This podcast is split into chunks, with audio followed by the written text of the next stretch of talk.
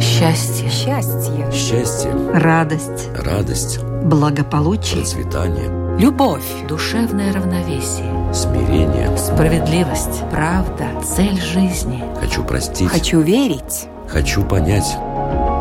Беседы о главном. На Латвийском радио 4.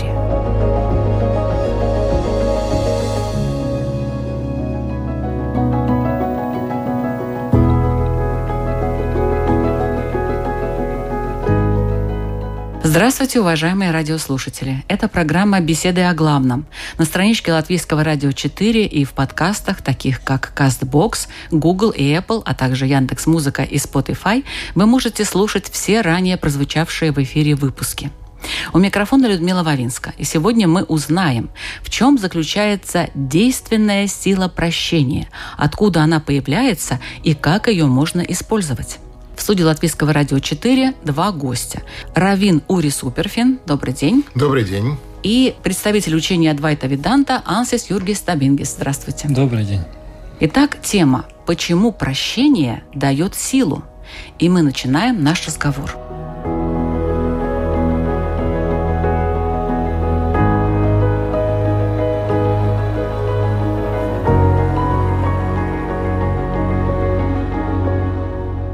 Эта тема очень понравилась. Ансису Юргису я бы хотела вас спросить, а вот в Адвайте Виданте прощение, оно какую роль играет? По большому получается так, что мы не знаем, кто мы. Это самое главное. Мы не знаем. Главная причина наших страданий – это отсутствие знания, то есть незнание. И незнание приводит к разного рода страданиям. И учение Адвайта замещает это незнание знанием. И тогда этим путем так и избавляется от страдания. А это незнание, разные страдания приносит. Одно из незнаний, вот это вот есть как раз всякие обиды, или когда кто-то что-то сделал плохо, и мне Недовольство больно, какое-то. недовольство. И не то, что недовольство, даже большие убийства, изнасилования, разные вот Правонарушения какие-то? злодеяния. С того, что кто-то стал на мою парковку, до того, что кто-то кого-то убил или меня как-то покалечил и так далее. И из-за незнания мы переживаем это страдание. И вот опять я хотел бы вот эти очень-очень хорошие, очень мудрые слова Иисуса, когда его распяли на кресте. Одни из его последних слов был такие «Прости их, потому что они не знают, что они делают». Там, наверное, чуть другая... Не знают, что творят. Не ведаю, что не это. ведают, что Не творят. ведают, что творят. Ну вот как раз вот это незнание или по-другому неосознанность, оно порождает страдания. И это то, о чем Иисус говорил. Незнание. И в нашей жизни, вот мы не знаем, кто мы, мы не знаем, как эта жизнь устроена. И поэтому мы обижаемся, мы получаем разные страдания. И знание от этого может нас избавить. Действительно, и в иудаизме люди не знают вообще, кто они и что они делают, и поэтому есть проблемы. Во-первых, есть такое понятие, как прощение с небес. То есть, э, делая что бы то ни было, надо всегда учитывать, что есть не только между людьми какие-то отношения, есть какие-то грехи, которые только к небесам. Человек тет-а-тет с Богом у себя внутри дома, достаточно заповедей, за- достаточно запретов, которые можно нарушить, и таким образом, соответственно, требуется снискать прощение свыше. Прощение свыше вряд ли выразится в виде росы или ангелов, которые подлетят к окну и сказать, все в порядке. Поэтому да, есть какие-то категории, как этого добиться. И это одна вещь. Вторая вещь – это отношения между людьми. Иногда требуется прощение и там, и там. И в отношениях между людьми есть частный сектор, где действительно есть и обиды, есть и свое мнение об этом, гордыня. А есть социальный аспект. Социальный аспект это значит, что мы все понимаем, что есть обиды, которые, окей, я простил, я легкий человек, я как-то смогу, сказать, уже на утро уже забуду. Есть такие люди. Но содеянное иногда, оно вредит обществу в целом. Это не здорово, если человек сделает что-то такое, и все, как бы забыли, как будто ничего не случилось. Например, взял и какого-то очень уважаемого раввина обидел кто-то. У нас есть предписание этому раввину не спешить его прощать.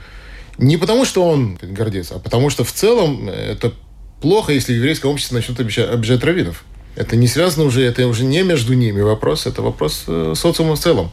Поэтому, как воспитательная мера в данном случае, прощать мы ему не рекомендуем. А рекомендуем так или иначе, это уже вопрос, как технически этого обеспечить, но так или иначе, чтобы тот попросил прощения, чтобы как-то раскаялся и так далее, и так далее. Поэтому вот как бы вот такие три аспекта – которые есть. И я так понимаю, что мы в основном здесь говорим именно про второй, именно вот такой частный. Меня обидели, я к этому ну, по-разному отношусь. мы можем да. говорить. Но это, как правило, то, что люди имеют в виду. Люди не имеют в виду слишком высокие материи прощения свыше, они не имеют в виду такие вот узкоспециальные. А мы замахнемся. У нас, у нас беседа о главном. Да-да-да. Да, да, замахнемся, да. А в целом, как правило, имеет в виду вот именно прощение человек ближнему своему. И здесь действительно то, что мешает любому из нас это гордыня, видимо, и ЧСВ, чувство собственной важности, оно, чем оно меньше, тем, соответственно, любая обида, она сразу заставляет нас на секундку почувствовать нулем, а это самое дискомфортное, наверное, что у человека есть, чувствовать себя нулем. Нулем запятой, может быть, но все равно нулем. 0,17, 0,95, все равно это неприятно. Таки я хотела вас спросить, а вот как вы относитесь к идее Адвайта Веданты, что человек не знает вообще себя, не знает вообще, что происходит, и ну, поэтому вообще о чем разговор? Как раз вот причина чувства собственной важности. Чувствую, что я кто-то, я что-то, я важен. И чувство гордыни – это другое чувство. Вот эти все чувства, они происходят как раз вот э, от непонимания, кто я на самом деле, что я на самом деле. Хорошо. То, Евреи простить, понимают вообще, что, то есть кто простить я? на основании того восприятия, что другой, он не очень-то осознанно это сделал. Я правильно понимаю? Это одна из пониманий. Такой, такие, такой вариант, да? Да. Дело в том, что у нас в целом достаточно отношения отношение к человеку, к его поступкам, оно достаточно жесткое, потому что может быть, это нишевая вещь, которая именно в иудаизме, именно у евреев. Может быть, это восприятие всего человечества в целом. Но так или иначе мы воспринимаем поступки человечества как довольно-таки намеренные. Приведу вам пример. Например, человек, который берет, в Талмуде приводится пример, ложится спать, совсем рядышком с какой-нибудь утварью глиняной, как тогда было принято. Какие-то горшки стоят, тарелки – на утро просыпается несколько разбито, потому что он во сне вертелся, все такое. Он отвечает, ты должен за это платить. Потому что ты должен как то просчитывать свои шаги немножко вперед. Ты тут досыпаешь, ты не знаешь, насколько ты буин во сне. Будь добр платить. Ты не можешь потом сказать, а, я спал, я вообще был э, как сказать, в неведении. То же самое человек, который кому-то не намеренно даже на улице. На оттоп... ногу наступил. Оттоптал ногу и так далее. Да, он тоже ему, ты смотри, куда ты ступаешь и так далее. То есть у нас в этом плане скорее мы ожидаем от человека достаточно серьезной осознанности его действий. И поэтому вот эта вот фраза «он не ведал, что творил», особенно когда берут и человека распинают на кресте, ну как-то тяжело его... Не ведали ли они? Тяжело его так отмазать. Нет, это не отмазка, это просто, как получается, это Объяснение. Ну вот это человек, который ушел вечером спать, он не знает, насколько он ночью движется. Он не знает. Тот, который шел по улице, смотрел в телефон и, и наступил кому-то на ногу, он не смотрел, куда он шел. Он не знал, это где минус. он. Это минус. И, он должен и, смотреть. Он должен. должен. И в этом смысле вот постоянно работать над повышением своей осознанности и э, ответственности за свои поступки. Во всем э, хиндуизме, и Адвайта одна из учений хиндуизма, там везде есть этот закон кармы. А карма это всегда вот закон просто причины и следствия. Наступили Если... тебе на ногу, значит так и надо. Не совсем так. Это не совсем. Если я кому-то причинил страдания, то я буду за это платить. Я не могу избежать от этого. Это просто закон причины, следствия, он работает. А может быть, виноват тот человек, он мне позавидовал и стал переживать. Вот я причинила страдания человеку, который мне позавидовал. Но я-то тут при чем? Я не специально, как бы, не то, что не специально, я жила своей жизнью, а он позавидовал. Ну, вот как тут страдание. Это слово карма обозначает слово действие. Это вопрос о ваших действиях. Вот что вы сделали? В этой книге очень хорошая сейчас будет на латышском языке. Она уже переведена, и сейчас уже в типографии очень скоро будет. Там, Какая там есть книга? карма. Так и называется. Так, называется. так и называется. Кто писал? Карма. Садгуру. Там есть э, один очень классический пример, который приводится в разговорах о карме. Например, мы работаем в кухне, и я как-то нечаянно повернулся, ножом кого-то ударил, убил. Это mm. нечаянно. Это один случай. Так Другой можно случай. сделать, уважаемый Ури? Сейчас, сейчас, сейчас, сейчас. Другой случай. Мы работаем в кухне, и у нас возник спор. И в эмоциях я взял нож и кого-то убил. Третья ситуация. У нас есть какой-то спор уже. И я думаю, вот мы будем работать в кухне, и тогда я возьму нож и зарежу этого человека. Это первое нечаянное убийство, второе это горячекровное убийство, третье это хладнокровное убийство. Четвертая ситуация. Я не убиваю, но у меня есть очень большая неприязнь. Негативные эмоции очень много. Там гнев и так далее. Но я ничего не говорю. Снаружи мы говорим очень-очень приятно, но внутри я уже тот тысячи раз убил. И по вопросам кармы всегда ситуация одна и та же. Есть я, есть вы, есть нож и есть э, труп в конце. Но карма в этом случае, вот когда это нечаянный поступок, это одно вещь. Когда это с горячей кровью, это другое. Когда это с холодной, это совсем другое. А когда я это просто в голове прокручиваю тысячу раз, и хотя я ничего не делаю, это наиболее тяжелая карма. Это хуже, чем даже если бы что-то сделал. Да. С точки зрения социального, конечно, вред да, с точки зрения социального это другое, но с точки зрения кармического это совсем угу. другое. То есть это разрушает человека даже больше. Да. Интересно. То есть если я тысячу раз уже в голове кого-то убил, тысячу способами, это намного больше, чем... То, что мысль приводит к действию, в конце концов, особенно упорная мысль, это понятно, да. Но у нас, например, написано, это вот точно внутри еврейства, что Всевышний плохой замысел не присоединяет к действию. Думал это одно, а сделал это другое. То есть есть некая презумпция, что вот тоже убийство, скажем, все-таки не нам... То есть есть такое комплементарное восприятие своих, которые все-таки вот на такое не способны, и поэтому, соответственно, мысль остается мыслью, как правило. Оно действительно так. Статистики никто не делал, но понятно, что мысль, она, как правило, остается мыслью. Как бы потенциал ее не был велик. А если он убил, так это он убил. То есть нет вот этой смычки наказать его и за убийство, свыше, понятно, и за мысли, которые предваряли это убийство. И это явный такой протекционистский взгляд к своим. К своим это имеется в виду? Евреям, да, именно. Хотя это не имеет на деле никакой как бы, дела, потому что речь идет о небесных соображениях, но тем не менее этот убийца может немножко утешаться этим, не знаю. То есть не знаю, что из этого следует на деле. Что в следующей жизни? Да.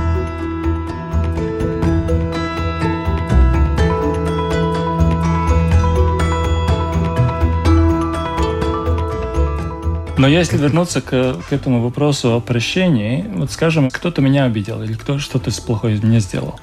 И у меня сейчас внутри живет злоба, обида и более сильные эмоции. И я вроде бы ничего не делаю, но интересно, вот пока у меня внутри живут эти эмоции, каждая эмоция это определенный коктейль химических этих адреналинов и всего. Негативные эмоции, они, во-первых, отравляют мой собственный организм. И чем больше я буду жить с злостью, с обидой, с плохими намерениями, так скажем, год, два, три, пять, десять, я буду, во-первых, вредить сам себе.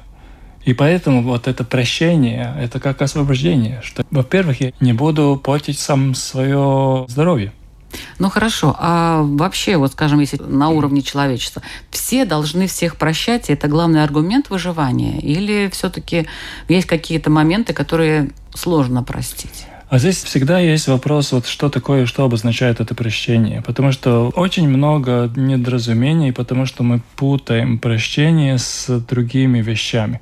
Скажем, вот, например, кто-то меня обидел, я его могу простить, но это не подразумевает, что я с ним буду иметь дело дальше. Ну, скажем, кто-то занял деньги, не отдал. Я могу его простить, но это не означает, что я должен ему в следующий раз опять давать. Кто-то меня обокрал, я ему простил, я не должен ему давать ключи от своей квартиры больше.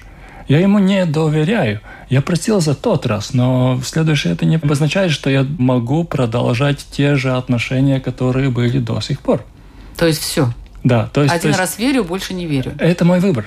Но самое главное, что прощение и этот выбор, они не связаны. То есть я могу простить и не давать ключи, и не прощать и не давать ключи, и не прощать и давать ключи еще второй раз. То есть это два действия, которые по большому-то не связаны. То есть они не являются индикацией прощения? Да, да. Прощение – это внутреннее. Прощение, по-моему, это самое хорошее слово. Вот есть претензии. Претензии – это вот значит, что есть какой-то долг. Вот простить – это отпустить этот долг. У меня нет больше претензий к тому, что произошло. И в этом смысле я свободен. А то, что снаружи, то есть какие слова я говорю, какие действия я делаю, это совсем-совсем другой вопрос. Прощение – это внутренний вопрос, и это самое главное. Как можно вообще отделить э, внутренний от внешней? У меня, например, это очень плохо отделяется. Если мне человек нравится, он мне нравится.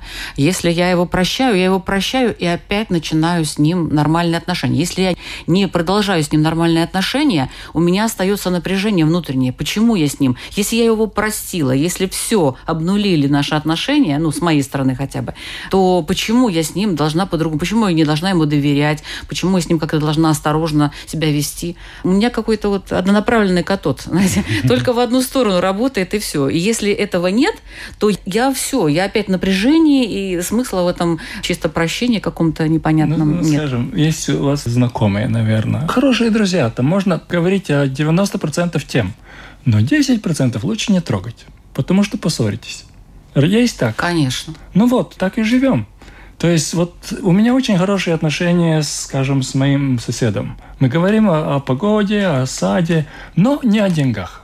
То есть деньги я ему больше не даю, потому что один раз не отдал. А о всем, о детях мы говорим, о заборе мы говорим, о погоде мы говорим, о политике мы говорим. Все нормально. А как он вообще к вам после вот этого самого? Но- у но- него изменилось отношение? Он, Нет, он у него. спрашивает, ну можешь одолжить? Я говорю, Да. ну слушай, ты мне тот раз не отдал. Я типа люблю, но деньги не буду давать. Все, он на вас обиделся. Но он это, вас не это его простит. карма. Это Что его вы дело. скажете? Ури, у вас были такие ситуации? У всех были, конечно. Просто я прикладываю это к себе. На самом деле, таких людей, как правило, и прощать легче.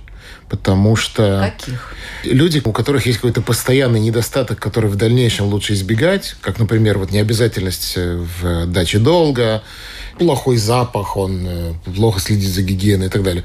То есть он может тебе где-то навредить. Ты устроил день рождения, он пришел, и там все гости, так сказать, жались по углам, например. Такого несложно просить, потому что у него это норма, а когда мы сталкиваемся с нормой, даже ненормальной, но все-таки у нас всех есть какой-то запас терпения к отклонениям разным людским, потому что у нас наверняка свои есть, опять же. Как э, кто-то умный сказал, что глупо ненавидеть людей за то, что они грешат Всевышнему по-своему. У Каждый всех- по-своему. У всех, да, у всех есть какие-то эти, да. Поэтому таких и прощать легче, но действительно, в конечном счете, приглашать его вторично не следует. Это никак действительно не связано с тем, что я ему за тот визит просил. Наоборот, даже легче простить. Легче А простить. что нельзя вообще прощать?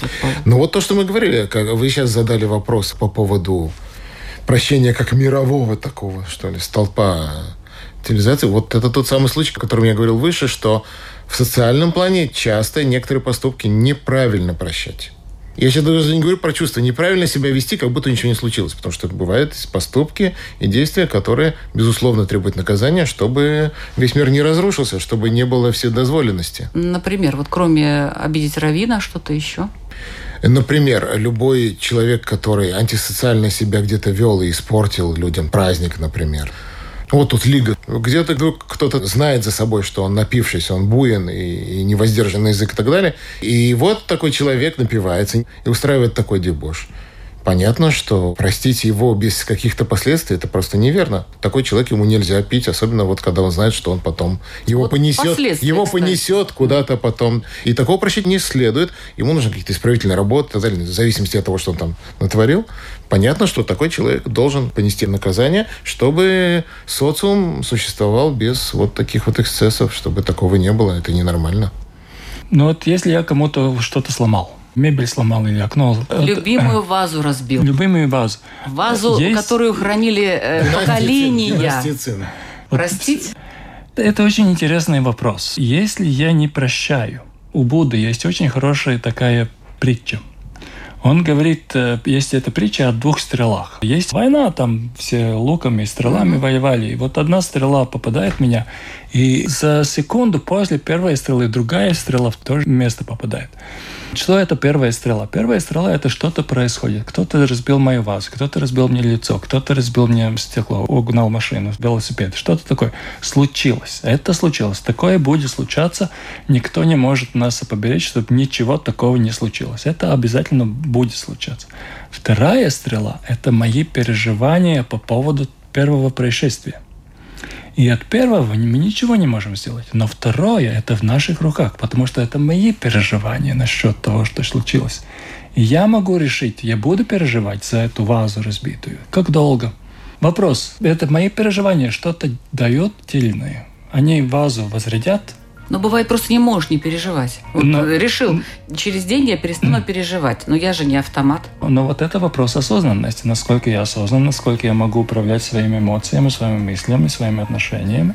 Это одно слово. Особенно в, в христианстве. Это очень близко идет синонимы в прощении и отпускании.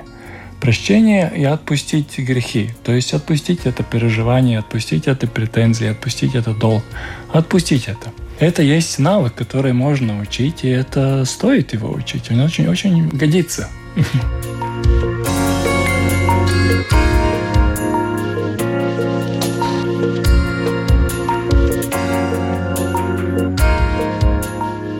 Я хочу напомнить, что вы слушаете программу «Беседа о главном». Сегодня мы обсуждаем тему, почему прощение дает силу. До этого вопроса мы еще не дошли, как ни странно. Но пока мы хотя бы разберемся вообще, что такое прощение, какое оно должно быть, какое оно бывает, почему вообще оно нужно и так далее. В разговоре принимает участие представитель э, учения Адвайта Веданта Ансес Юргис Стабингис и Равин Ури Суперфин. А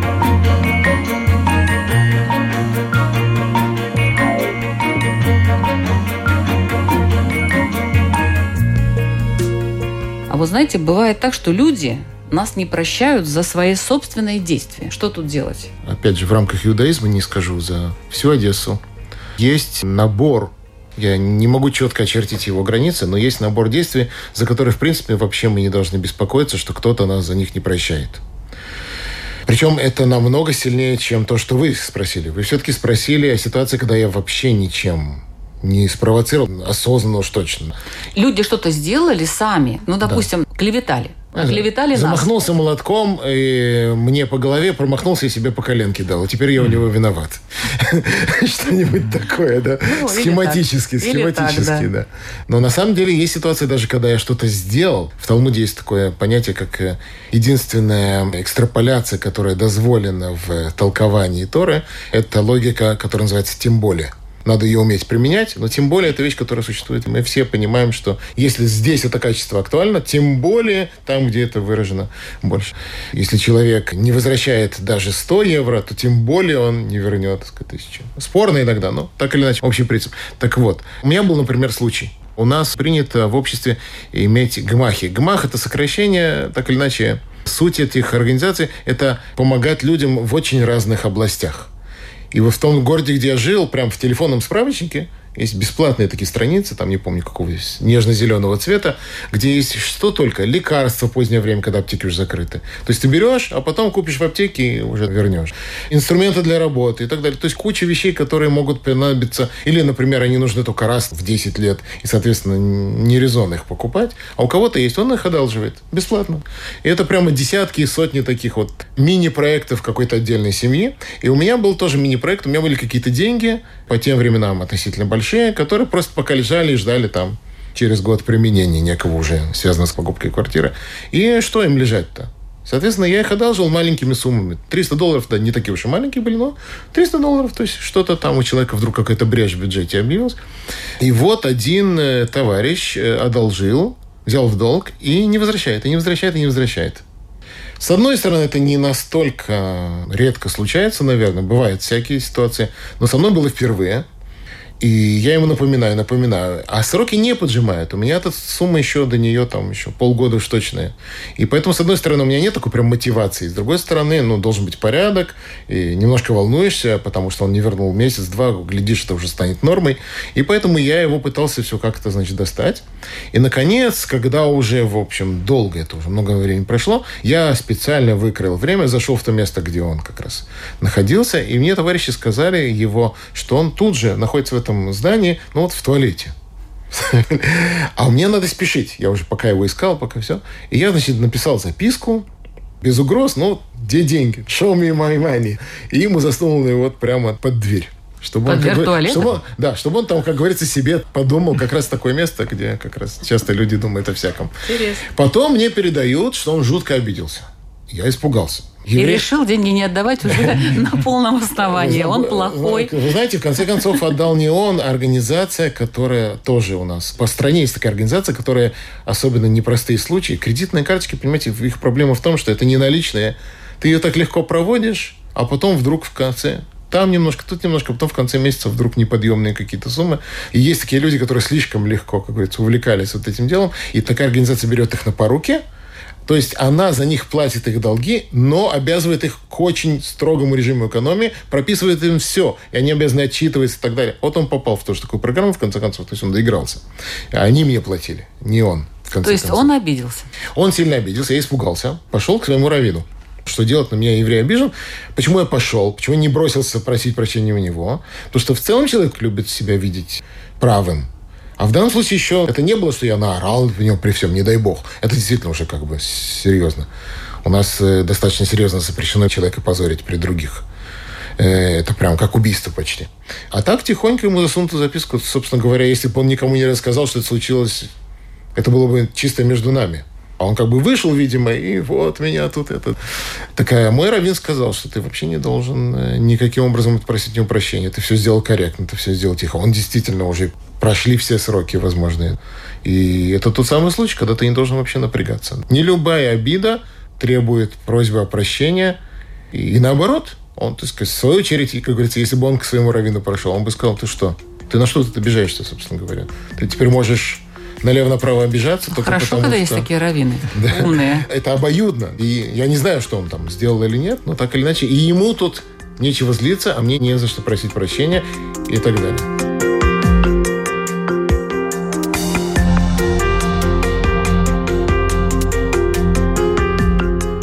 Вот давайте об энергии прощения. Откуда она появляется, уважаемая Я не знаю, что такое энергия прощения, извините. Ну, как это сила? Человек простил, и что у Ну, него происходит в организме? Он освобождается. То есть прощение дает свободу.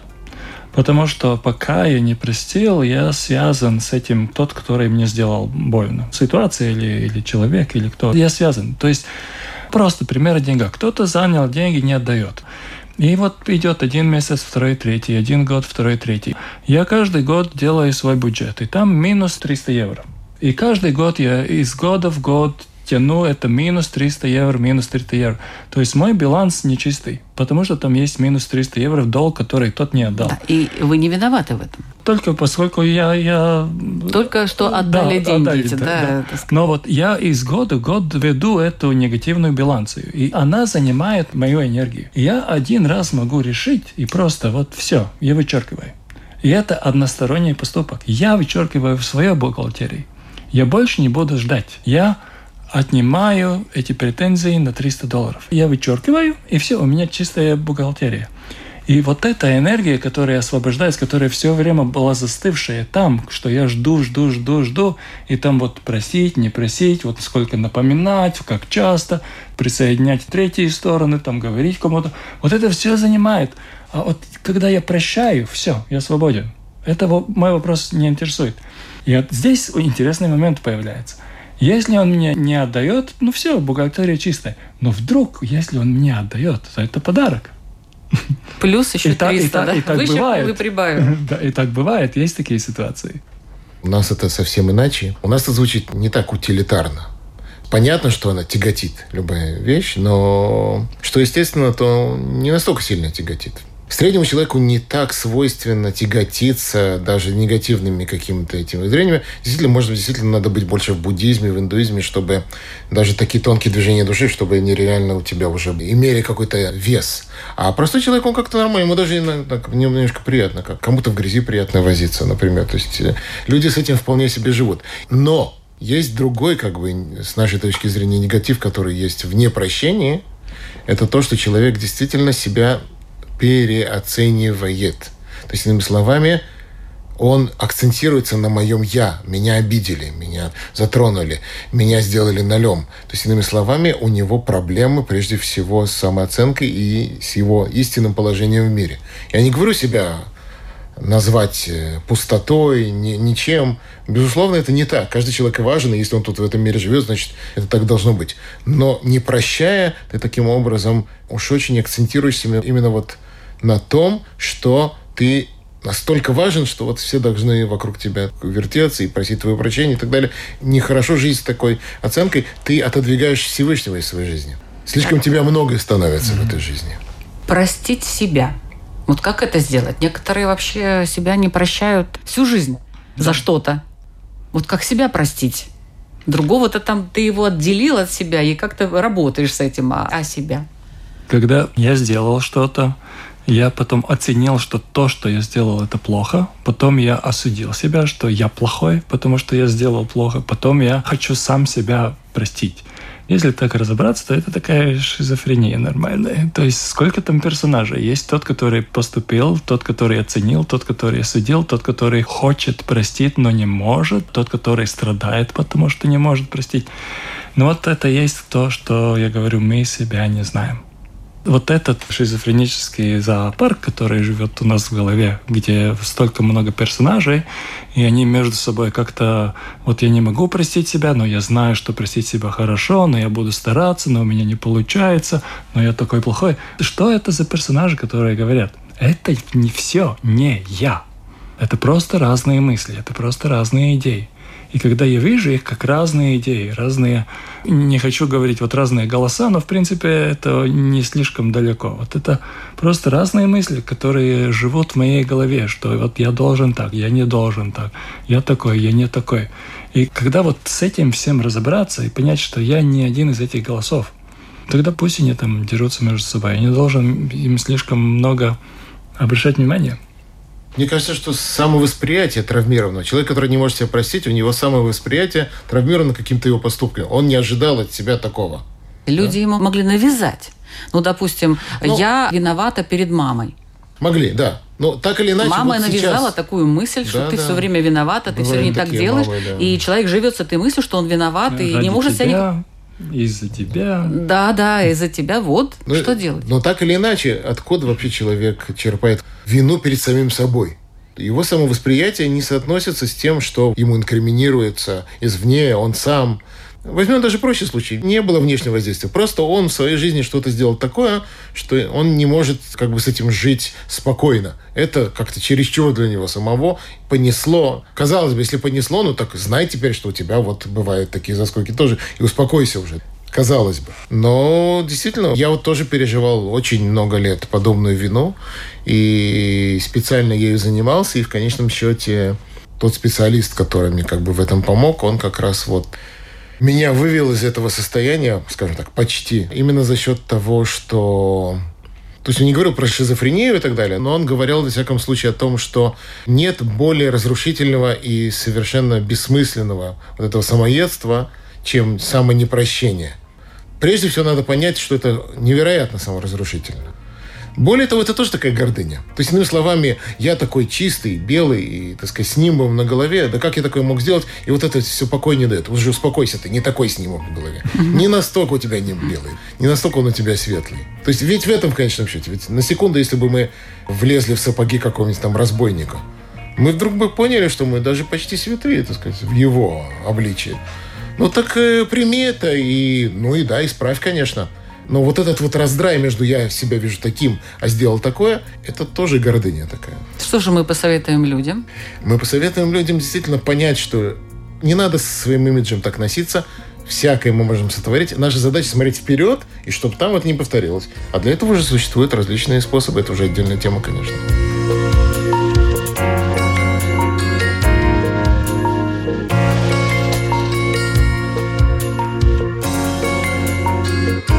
Неоднократное прощение не учит людей правильному поведению и может привести к трагедии, между прочим, если постоянно кого-то прощать. Но я поняла, что присутствующие здесь эксперты, назовем вас экспертами в этой области, тем более, что вы столько примеров привели, значит, вы не только сейчас к программе подготовились, но и давно уже на эту тему думаете.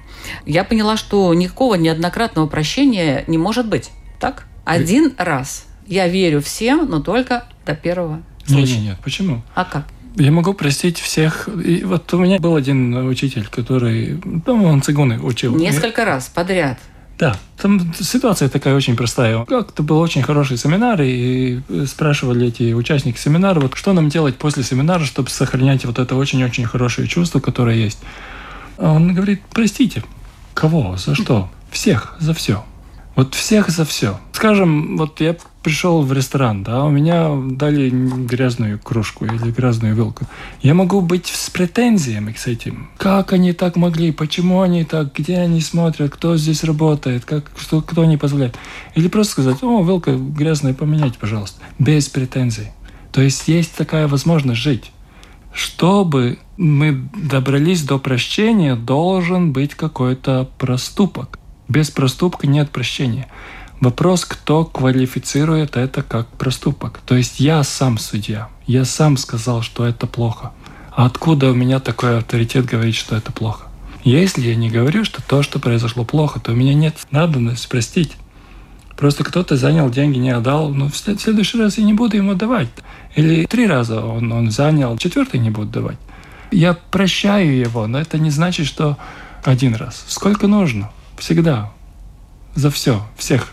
Ну, нам тут сложнее. У нас, как всегда, все расписано, что такое хорошо, что такое плохо. Там как бы зазор всегда есть, но в целом достаточно все расписано. Поэтому я не судья, но как бы у нас на полке достаточно книг, где написано, что как. Поэтому многие вещи, которые, да, названы плохими у нас в рамках иудаизма, если это уже речь идет о постоянном нарушении, каком-то рецидивисте, то прощать его не запрещено. Ты можешь прощать. В этом даже есть плюс, как мы вот выше сказали. Это меньше гордыни и так далее. Но не обязан, конечно. Не обязан. Он рецидивист. Скажем, вот едет по улице, идет дождь, едет по улице, там большая лужа. Я стою на, на этом самом, он поехал через лужу, облил меня, все.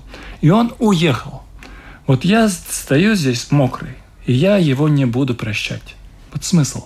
Смысл, что надо жить, мне кажется, в мире, где есть какие-то нормы – и если ты начнешь прощать, ты уходишь в некий астрал и приподнимаешься над этой проезжей частью. Мы тут ходим по тротуару. На тротуаре это ненормально, когда тебя обрызгивают все время. У нас, во всяком случае, но, есть ценность это идти по случилось. тротуару. Это да, уже но случилось. тем не менее воспринимать это как нечто незначимое – это немножко начинать над тротуаром порхать. Это не полезно. Ты будешь порхать здесь, ты начнешь порхать там. Ты перестанешь стоять двумя ногами в этом в мире. Это где-то у тебя я, в другом я, месте сработает, где не надо. Я так не вижу. Потому что вот я не прощаю. Я вот сейчас вот такой обиженный, такой злой иду на передачу. Сейчас вот встречаюсь с вами. И вот тот, который меня облил, потому что я его не просил, вот это вот живет во мне. И это будет здесь с тем, что я сделаю сейчас. Почему вам это? Некая мера нетерпимости к таким вот э, явно неправильным поступкам, она хороша. И у всего есть место. Если существует в мире такое явление, как недовольство другим, значит, у него есть место. То есть где-то оно легитимно. Угу. Мы не можем его объявить. То есть в иудаизме есть обрезание, но все. Остальное все легитимно. Если оно есть, значит, есть у этого какое-то место когда испытывать негатив по отношению к другому, как не в таких явно очевидных случаях, скажем. Ну, ну может, хорошо, ваш как... пример, может, не самый такой очевидный, бывает покруче. И там это легитимно и правильно. Может быть, это немножко самому вредно, но мы не только личности, мы еще и социум. Социум должен быть нетерпелив к резким проявлениям антисоциальным. Да, это да. нормально, и в этой, в гомеопатической дозе испытывать подобное нормально. Не mm вычистить, и не надо вычищать полностью это. Так у нас это. Да, один э, англичанин, Аджан Брам, он сейчас буддийский учитель, и он живет в Австралии, там он, он руководитель монастыря и так далее, и так далее. И когда он сначала интересовался буддизмом, он на ретрит ехал, на семинар, но еще не был монахом. Но он решил стать монахом и поехал в Таиланд и говорит, вот ну, у нас монастырь, вот здесь спят, здесь кушают, здесь залы, там все так далее. И он говорит, а где у вас ну, карцер? Что такое карцер? Ну, куда запирают? Вот есть, ну, не заповеди, а вот как должен монах себя вести, там 200 пунктов или что-то такое. Если монах не соблюдает, вот как его будут наказывать? Ну, мы не наказываем. А как тогда? Ну как, вот эти все пункты прописаны. Вот, скажем, вот один пункт, монах никогда не будет пить воду, стоя на ногах. Он будет всегда сесть и тогда пить. Вот такой пункт. А вот если монах не соблюдает, то как его будут наказывать? Не наказываем. Почему? Потому что если монах не соблюдает какой-то пункт, значит, он его не понял. Раз он его не понял, он должен понять. То есть ему недостаточно объяснения. То есть ему недостаточно Ему будут знаний. объяснять, наверное, Ему тогда будут объяснять, почему здесь этот пункт, что он значит, какой его смысл, почему монах должен пить воду сидя, а не стоя. И если он не способен понять, то он не способен быть монахом, но ему будут объяснять, он не наказывать. То есть это очень мудро, по-моему большой кредит человеку дается. То есть мы все время его воспринимаем как ненамеренно нарушившего. Незнание. То есть не ведают, что творят. С другой стороны, мы воспринимаем немножко как тугодума такого. Ну, окей. Люди совершают поступки, ну, криминальные. Иногда у них потому что... склонности, он все понял, но... не Нет, он, он не понял. Он Я не понимаю, понял. то есть как официальная версия это здорово, но вопрос, если люди видишь, он все понял, но Ну, его вот, понесло. скажем, вот как в нашем обществе тюрьмы называются официально? Исправительные учреждения. То есть это не наказательные, это исправительные. То есть это идея, что они должны исправиться там. Однако, Ну, Но да, социум это- любит называть. э, Но эта идея, она там стоит, потому что если человек чувствует другого человека, если он чувствует законы общества, если он сочувствует другому, он не будет делать другому ну, это, плохо. безусловно, позитив, да. То есть, Да. Одним словом, прощать это, Это здорово. Прощать это, Это не питать свою гордыню, осознавать свое истинное место в мире. Оно не нулевое, но оно не настолько огромное, чтобы не прощать.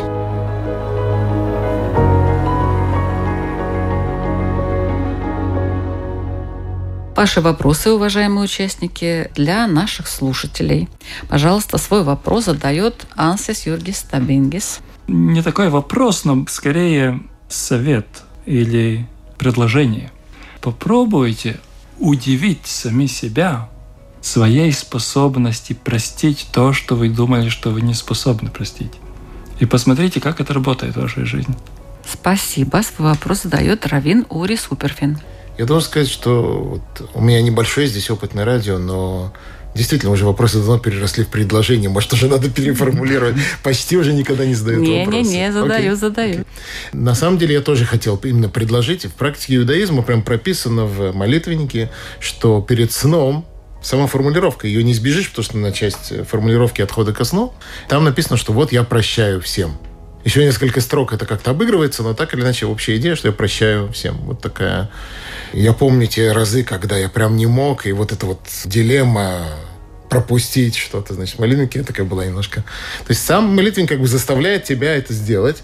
И я бы предложил людям действительно хотя бы еще раз э, сыграть в это. Многие вещи, они происходят в душе после того, как формально они делаются. Человек может пять минут улыбаться и чувствовать вдруг себя веселее. Потому что наше тело привыкло, что если вот так вот мы держим рот, то в конце концов и внутренние ощущения подстраиваются под это. Так и здесь.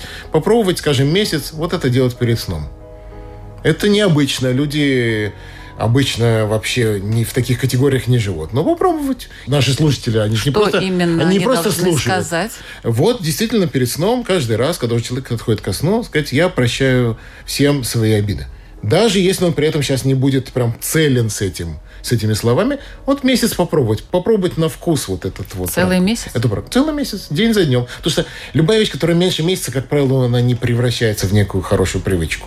Мне очень приятно, что вы пришли к, таких, к одному и тому же вопросу, к одному и тому же предложению, несмотря на то, что были некоторые разногласия. Так что прощайте, наверное, это полезно и для вашего здоровья. Это были беседы о главном, ведущая Людмила Вавинска, компьютерный монтаж Ингрида Бедела. Запись вела Кристина Деле. Спасибо ей большое. Надеюсь, что на следующей неделе вы тоже будете нас слушать в среду в 2 часа дня на Латвийском радио 4. Всего доброго.